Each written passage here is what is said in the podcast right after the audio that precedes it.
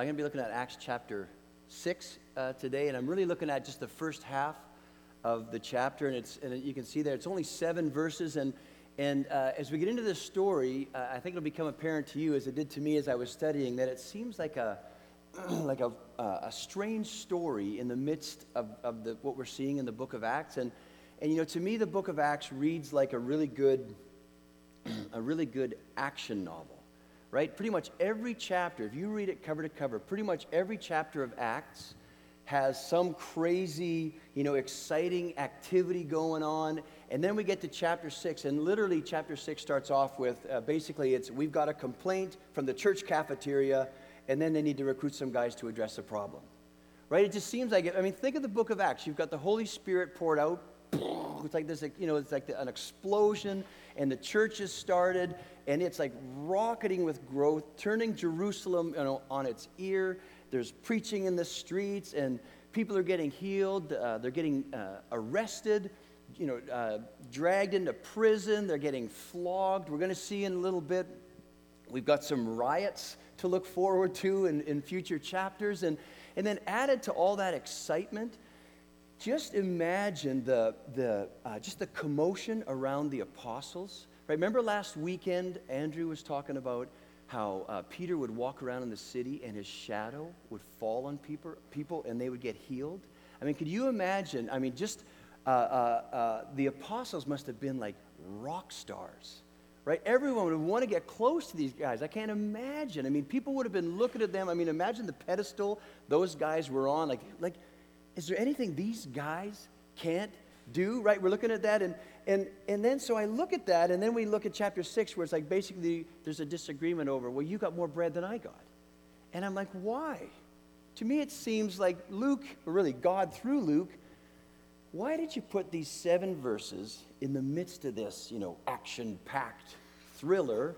Why do you put this, these seven verses? And Luke was saying to them then, and he's saying to us today, all this power is exciting and wonderful. But don't forget, the work God has given to us, given us to do primarily occurs in the mundane. Primarily occurs in the, in the midst of the everyday stuff of life, in that in order for us to accomplish this work, it requires everyone to get involved, not just a few special ones, not just a few rock stars, if you will. And it says in your notes, uh, all hands on deck. And, and you know, Luke is writing this letter. Remember just the context of, of, of this letter? He's talking to a people, to Jewish people who were literally born and raised in a religious system, right? The temple system where the people who did the work of the ministry, it was the pros, it was the professionals. I mean, it was the priests, it was the Levites, it was the, uh, uh, you know, the, the temple workers. They were the ones that did the ministry work. But what we're seeing in chapter 6 is Luke, or God is saying through Luke, hey, I want to teach you, in this new thing that I've started, this church, I want to teach you the new way of how I, how I want this to function. And one of the primary pictures we see in the Bible describing, uh, describing the church is one body with lots of parts, right? Jesus is, is the head of the church, and we got all these parts, you know, connected, working together. And, and God's plan is for every part, every little part of the body to be filled with the Spirit of God and to be functioning in the way He's created them to function. So now think about that. Even this morning, even if you're still waking up, there, that was bugging me. Little piece of grass on the stage. Okay.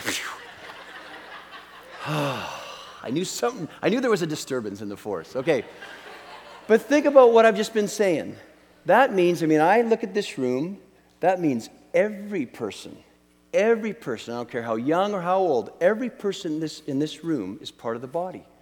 Every person in this room has a significant part to play in the plans, in what God's doing on planet Earth. Everyone here, every one of you, right? And, and these parts come in, I mean, just look at the human body. These parts come in different shapes, different sizes, different functions. Uh, the way God has wired you or gifted you it may function more when we gather together, right, as a, as a church community, or it may function more outside these walls, in your business, at home, in your neighborhood, it's, you know, just wherever God has gifted you. But the goal of all these parts, every part is, is to help people take another step towards Jesus.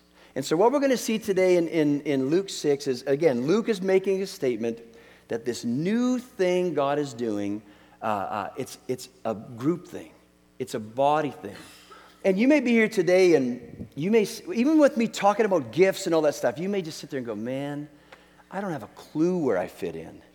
Right? Or you may be here today and have a real strong sense of how God uses you or flows through you.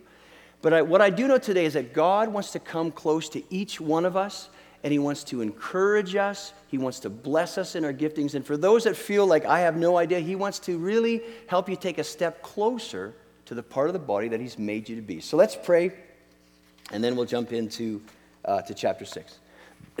Excuse me. So, Lord, thanks for uh, this morning.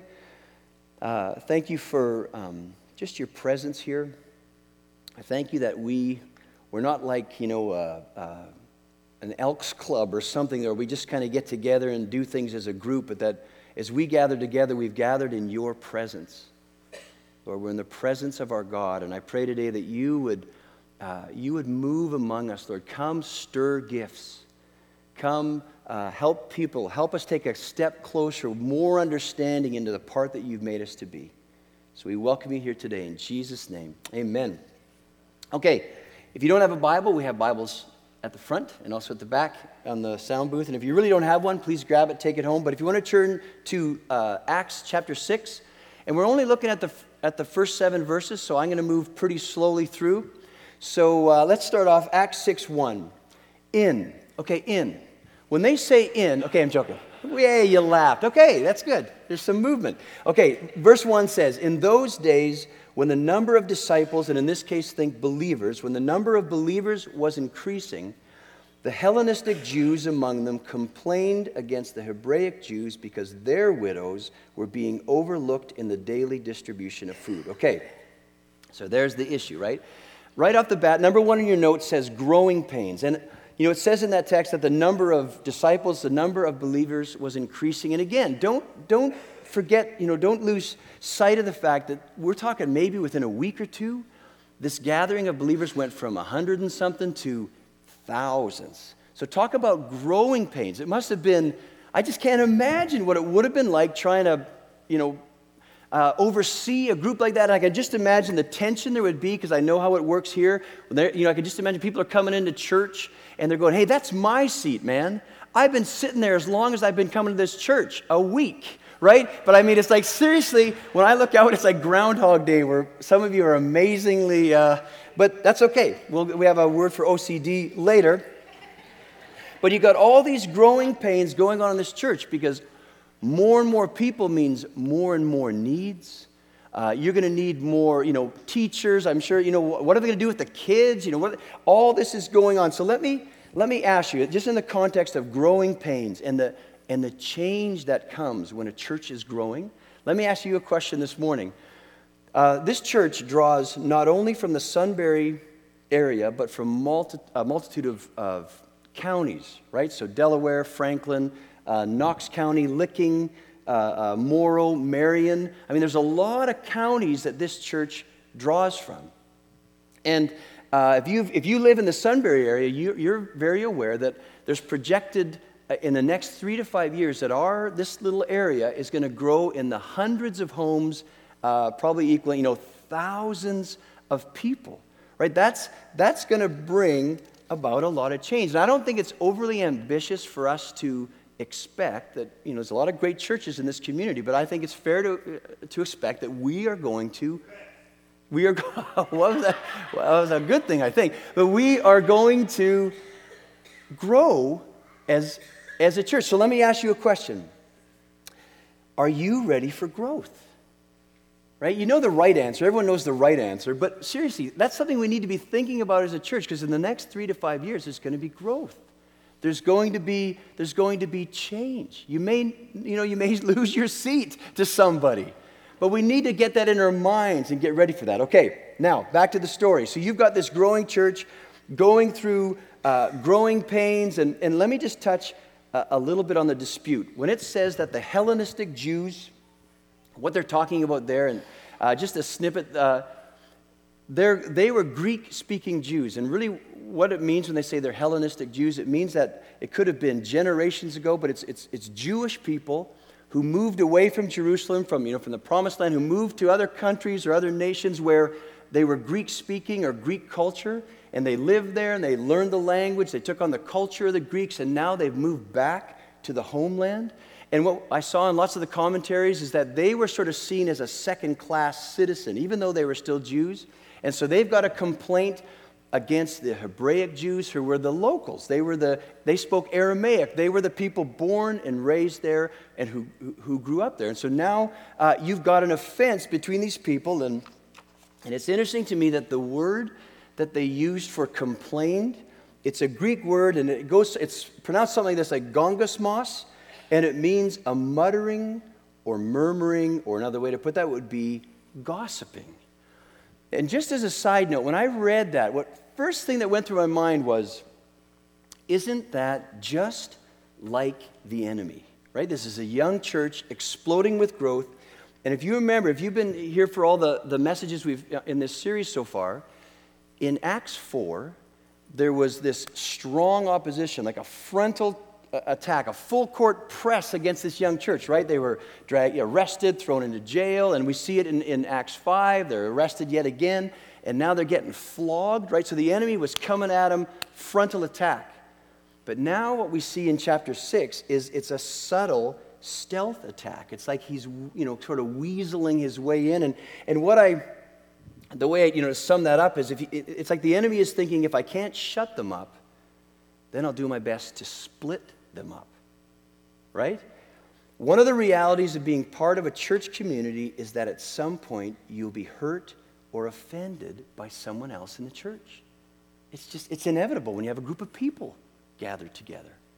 And, and this, whole thing, uh, uh, this whole thing of offense, it's one of the greatest tools that the enemy uses in church communities, right? That someone does something or says something and you take a, a offense at it and you start to mutter about it and gossip about it.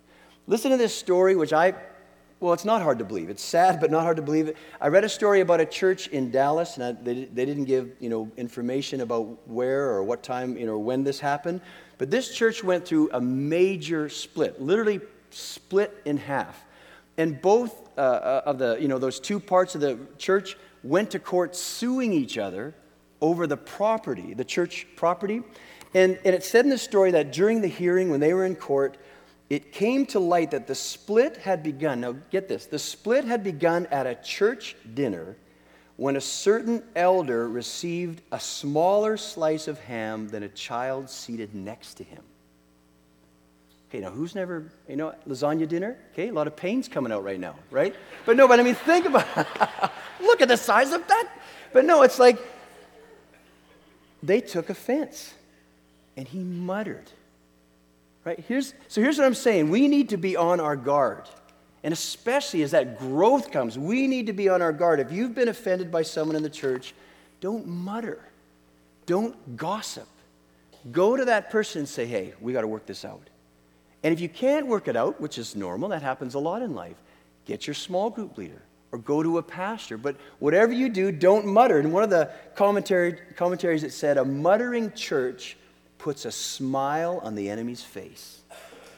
And we don't want to do that, right? Okay, so growing church, growing pains, how did the apostles handle it? Let's get back to the text. We're flying along, verse 2. So the 12 gathered all the disciples, all the believers, together and said, It would not be right for us to neglect the ministry of the Word of God in order to wait on tables. Brothers and sisters, choose seven men from among you who are known to be full of the Spirit and wisdom. We will turn this responsibility over to them and will give our attention to prayer and the ministry of the word. Okay, so the picture I get, you know, they gather. I mean, I, I can't imagine. Did they like literally gather everyone, thousands of people? But they gather, they gather people together, and uh, uh, and my hunch is because of the, you know, the, remember the system they were raised in, the religious system they were raised in. If there's an issue, if there's a ministry issue, we need to get the pros. It's their responsibility to, to take care of it. And so my hunch is they're looking at the apostles like, well, what are you guys going to do? What are you going to do to fix this problem that we have? And uh, again, what we see in verse 6 is God is establishing this new way, this new system, if you will, that uh, uh, where He wants the, to be a body, the church to be a body that functions, not just certain parts. So, number two in your notes is the right pieces in the right places. And a familiar passage, uh, you know, this body picture of the church, 1 Corinthians 12 12 says this The human body has many parts, but the many parts make up one whole body. So it is with the body of Christ. And then we'll skip to 18. But our bodies have many parts, and God has put each part just where He wants it. How strange a body would be if it had only one part. Yes, there are many parts, but only one body. Now, I know because I know so many of you that that passage is like really familiar to you. But you know, that concept, that understanding, we need, we need to learn that picture of the, the church as a body. We really need to learn as we, as we think of the human body, we need to learn and really get that concept in our understanding. Because really, you know, when I look at that and what we just read in, in that text, is that, I mean, when, when I think of my body, when you think of your body, if you think of what are the most, you know, the important parts, and right away I go to my heart, I go to uh, my, my uh, brain, I knew that, and, and my lungs. I mean, like, like super important, right? But the reality is, as, as important and as key as those different parts are, they don't do it all, do they? They have limited functions. And, and so when we see the apostles get up in front of the, the people and say, hey, we need to stick to the, you know, the work of the ministry. We're, you know, we're not going to wait on tables. They weren't saying, we're rock stars. We don't wait on tables, right? They weren't being arrogant. They weren't saying that's below us.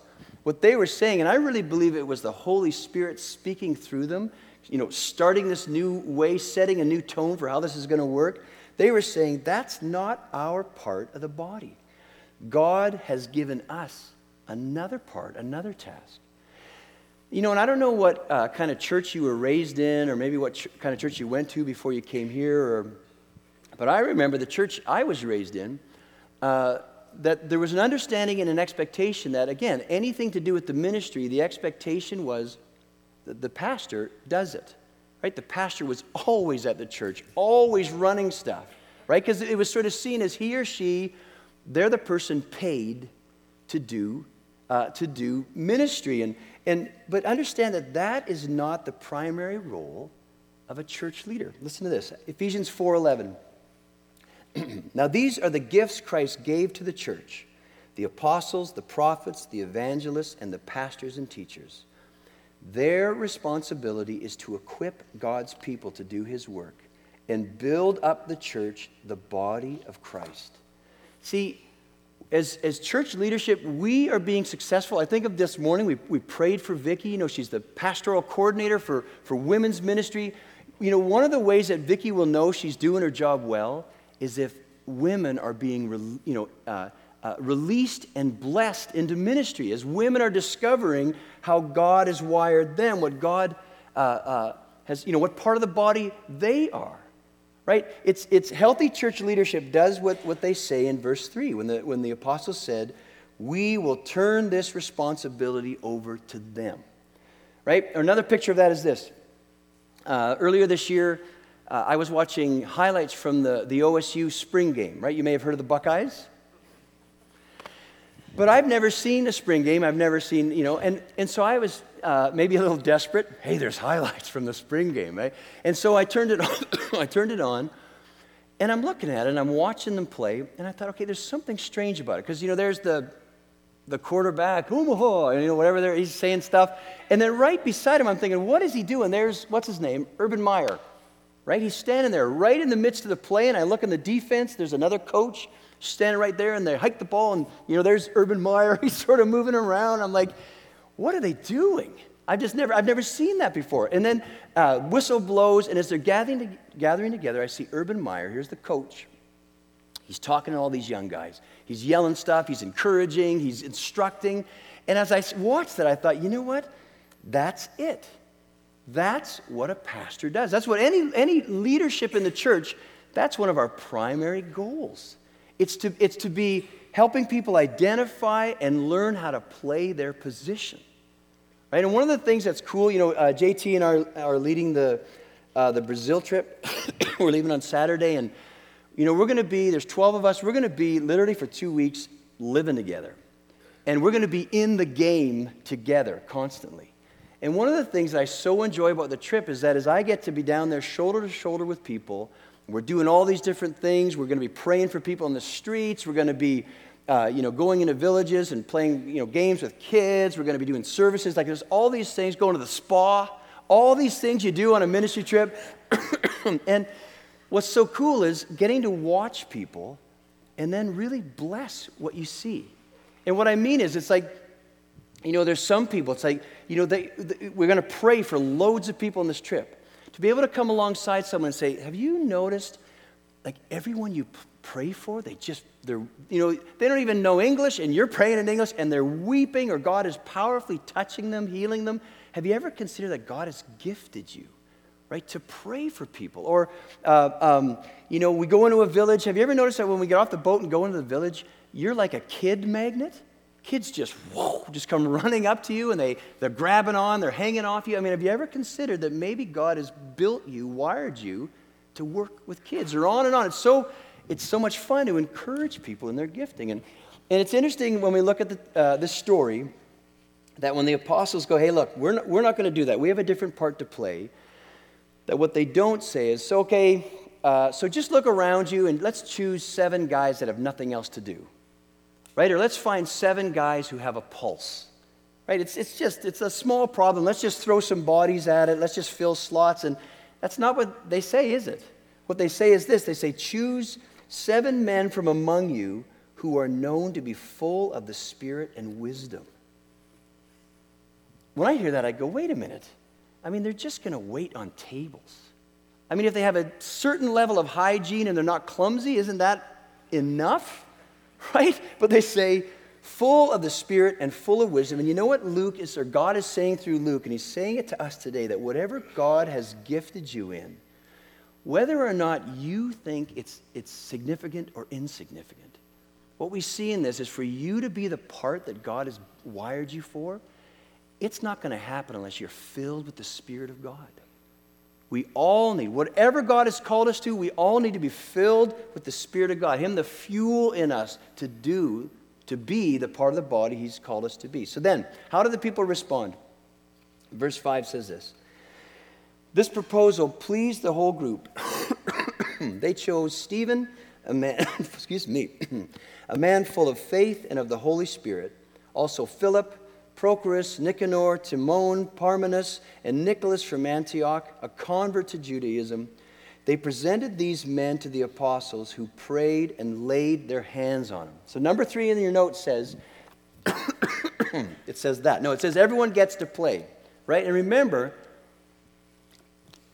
these are a people who not only are raised in a temple system where, you know, those guys do the work, right? The work of the ministry, and we're, you know, we're, we're just spectators. So not only did they have that understanding, but they also had an incredibly segregated culture in, within the, the Jewish uh, system. Because, I mean, in this list of seven men, uh, the comment, most of the commentaries I looked at said six of them were these Hellenistic Jews.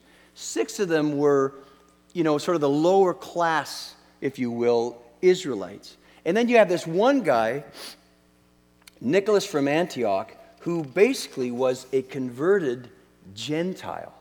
And if you remember, if you remember the series we did in Ephesians, and that's like a year or two ago, I'm, I'm, I'm today. You're good, thanks. Um,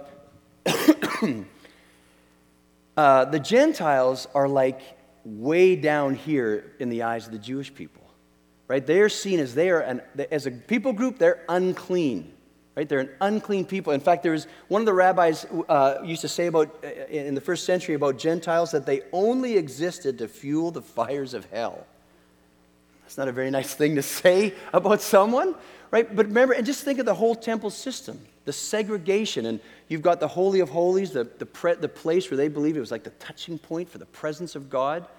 And then the, the priest could come this close, the Jewish men could come this close, the Jewish women could come this close, and then you've got the Gentiles and all the foreigners. You're way out here. So they have a whole system that says, you know, clean and unclean. You're in, you're out. Right? You, you know, you're worthy, you're unworthy. And now, in this new thing that God is doing, He has literally taken them all men and women, Jews and Gentiles, and He's thrown them all into this big lump of people. And he, again, he's, Luke is saying that this is a new thing. This is a new thing God's doing. Now everybody can come close. Now everyone can have a relationship with God, not just the chosen people. Everyone. Now everyone, not just the hotshots, not just Moses, you know what I mean? Not just the apostles. Now everyone, uh, God wants to use everyone for his purposes. Right? It's not just the pros, it's everyone. And it's interesting, the rest of this chapter, chapter 6, and Heather's going to look at that next weekend. But the rest of this chapter and on into chapters 7 and 8, what you're going to see is the two main characters in those chapters are Stephen and Philip, two guys who waited on tables. And what we're going to see in the, in, in the sections to come is that we see Stephen and Philip doing the exact same miracles, the same power flowing through them as was flowing through, you know, the the apostles. And God is making this statement that in his kingdom, in this new thing he's doing, everyone gets to play.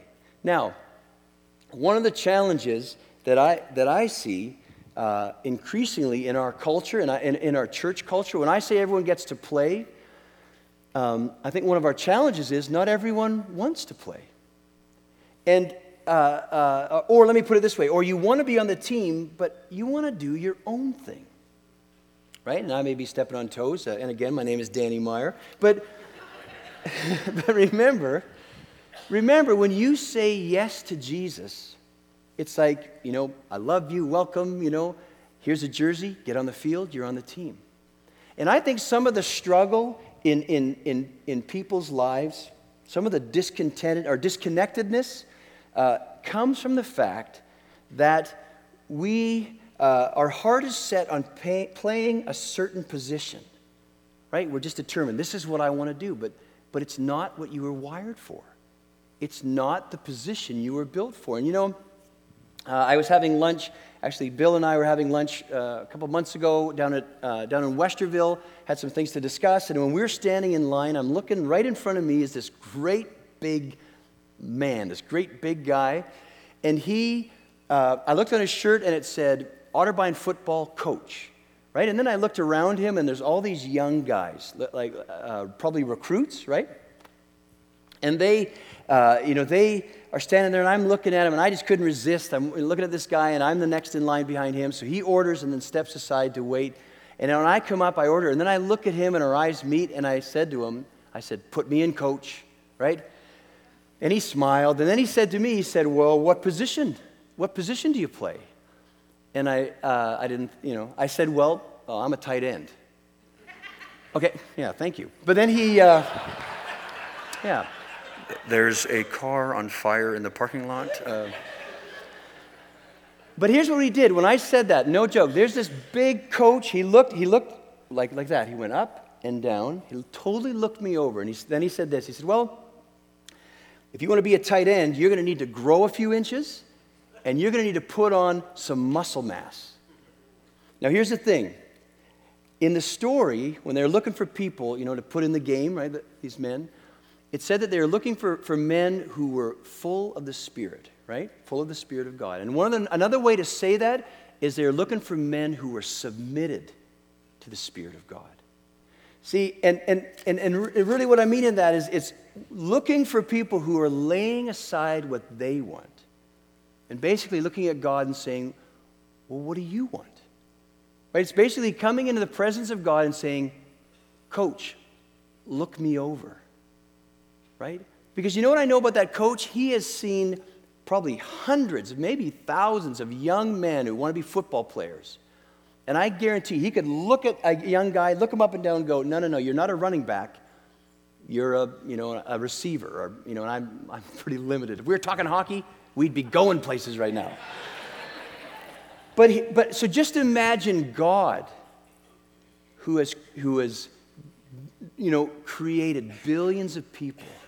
Before he even made them, he knew, oh, I know. I know what I'm going to make this one for.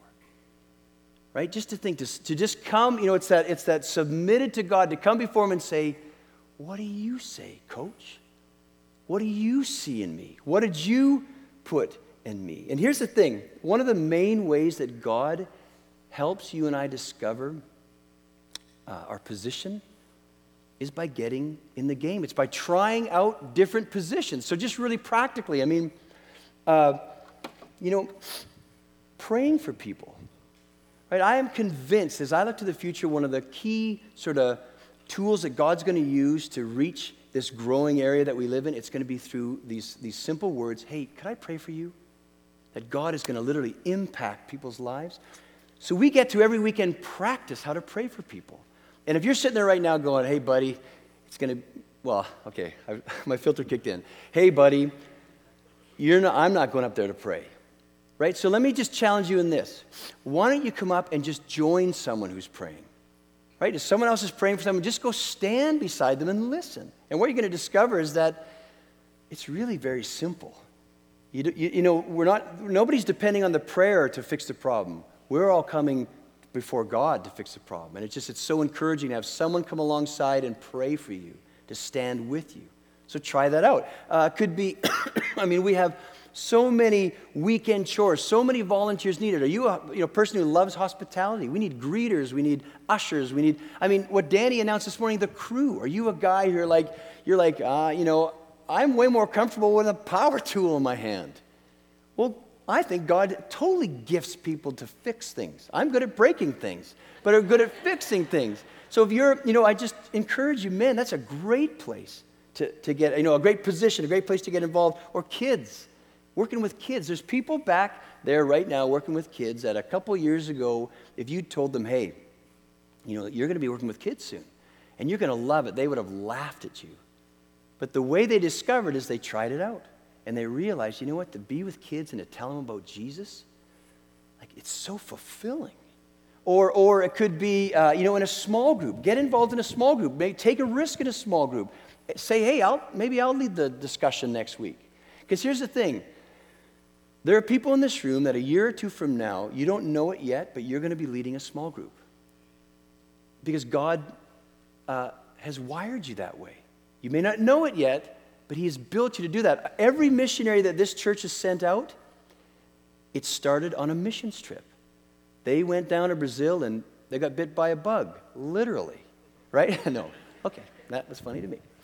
They got, but they, the missions bug just got it, a seed in their hearts, and, and now we're sending them off. Here, here's the thing. Here's what will happen as a church. As we as a church lean into, submit more, look at God and say, put me in, coach. Here's what we can expect, uh, or, or what we'll see happen. Ephesians 4.16 says this. it says, He, God, makes the whole body fit together perfectly. As each part does its own special work, it helps the other parts grow so that the whole body is healthy and growing and full of love. That's a healthy church. That's a healthy body. And to wrap up the story, what can we expect? What, you know, what is the impact of a healthy church? Verse 7 of chapter 6 says this.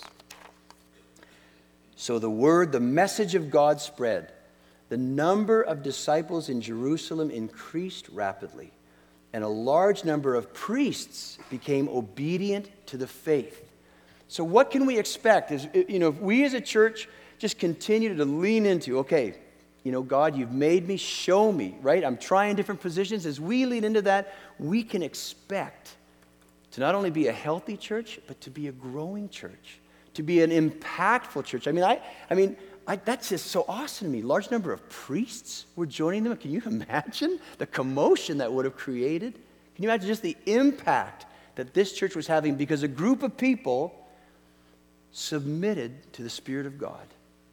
Because a group of people, it was struggling, there were growing pains, but they, they, they laid aside, they, you know, they worked through their prejudice. A group of people, they worked through the growing pains and, and, they, and they, you know, they leaned into this new thing of a, of a community, a body where we, where we bless and release and encourage all the different parts that God has made. So, why don't we stand up? Here's how we're going to end off today.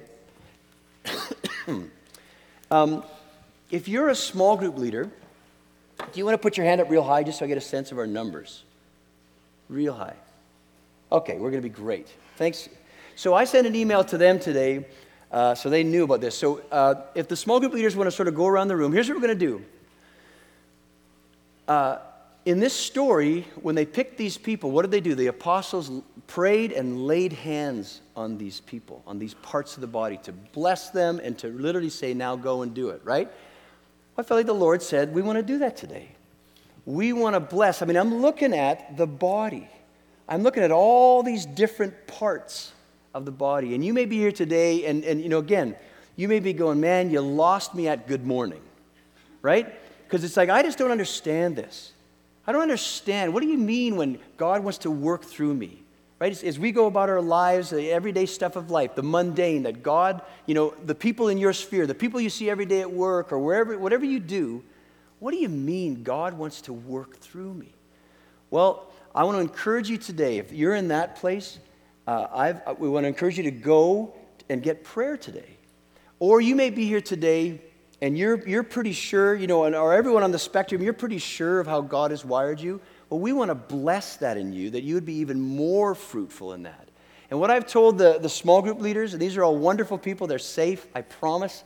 Uh, I've told them, I said, all I'm asking you to do is ask their name, and then it's just to bless them, bless the part of the body that, that you are, and then also to pray, to call that out say, come on, God, let's, you know, bring that to the surface more because we can expect, and I totally believe after this weekend, there's going to be stuff coming to the surface in your life where you're going to recognize things and go, wait a minute, there's something different going on. You, you know, either be in conversations with people or just all the different stuff of life. It may be in the way you treat your employees at work, but you'll notice there's a change. It's because God is bringing your gifting, your part to the, to, to the service. So, uh, JT is going to lead us in, in, in, a song or two as we've got so much time here. Um, I'm going to pray for us, and then I just encourage you to, to start moving around the room.